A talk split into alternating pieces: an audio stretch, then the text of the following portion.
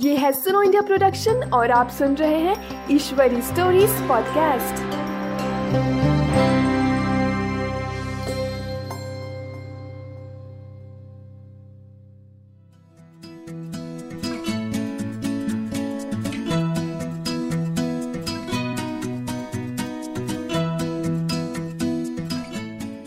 नमस्कार, आपका स्वागत है ईश्वरी स्टोरीज पॉडकास्ट में, जहाँ आप सुनेंगे पर्यावरण की कहानियाँ। ये कहानियाँ चामुंडेश्वरी धर्मावरपू जी द्वारा लिखी गई है और इनका हिंदी में अनुवाद अनुराधा मालेवर जी द्वारा किया गया है। मैं हूँ सिमरन, आपकी होस्ट और आज मैं आपको हाथी, जिसे अंग्रेज़ी में एलिफेंट कहते हैं, की कहानी सुनाऊँगी। इस कहानी का शीर्षक है, गजा, मेरा मित्र हाथी। श्रीलंका के एक छोटे गाँव में महावत थोड़े हाथियों को एक तालाब पर नहाने ले आया। उस जंगल में एक झरना भी था, जहाँ हाथी खेलते थे और एक दूसरे पर पानी के फवारे बनाकर फेंकते थे। ये दृश्य बहुत अच्छा था। बाला और उसका छोटा भाई बालू एक गाँव में रहते थे। आज भी महावत हाथियों को लाकर पानी के पास छोड़कर निकल गया। छोटे और बड़े हाथी थे। एक बड़ा झुंड था। एक छोटा हाथी केले के बगीचे में निकल गया। किसी को पता ही नहीं चला।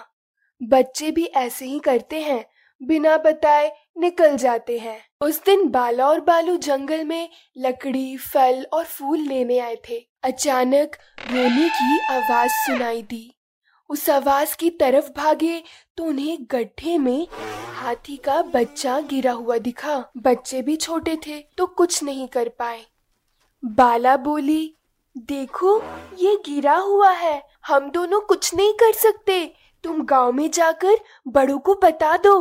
बालू ज़ोर से भागता निकल गया। बाला धीरे से हाथी से बात करने लगी। घबराओ नहीं, मैं हूँ तुम्हारे साथ। माँ का नहीं सुनने से ऐसे ही होता है। वो हाथी भी सर हिलाने लगा, जैसे उसे समझ आ रहा हो। बाला बोली, तेरा नाम क्या है? ठीक है, तुम्हारा नाम चलो गजा। रखते हैं। फिर से हाथी ने सर हिलाया, उसे केला खिलाया, खुशी से आवाज़ करने लगा। थोड़ी देर बाद गाँव के लोग आए। और बड़ी मुश्किल से, बड़े प्रयास के बाद हाथी को ऊपर उठाया। हाथी का झुंड भी वहाँ पहुँच गया। सब डर के मारे दूर खड़े हो गए। छोटा हाथी अपनी माँ के पास गया। सबने आवाज़ किया और वहाँ से निकल गए। बाला के पिताजी ने कहा, देखा क्या हुआ? इधर उधर बिना बताए निकल जाओगे तो। पर आप लोगों ने अच्छा काम किया है। गाँव के लोग भी आपकी प्रशंसा कर रहे हैं। उस दिन से गजा, बाला और बालू अच्छे मित्र बन गए। छोटा हाथी हमेशा आके मिलता था और खेलता था। पानी फेंक कर खुशी खुशी एक साथ खेलने लगे।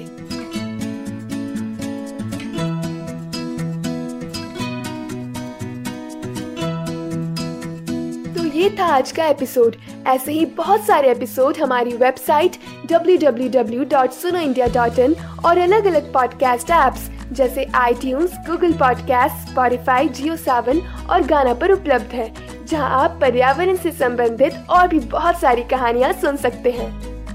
अगर आपको हमारी कहानी अच्छी लगी तो आप हमारे वेबसाइट पर जाकर हमें सपोर्ट कर सकते हैं, ताकि हम ऐसे ही और भी बहुत सारी ज्ञानवर्धक कहानियाँ बच्चों के लिए बनाते रहें।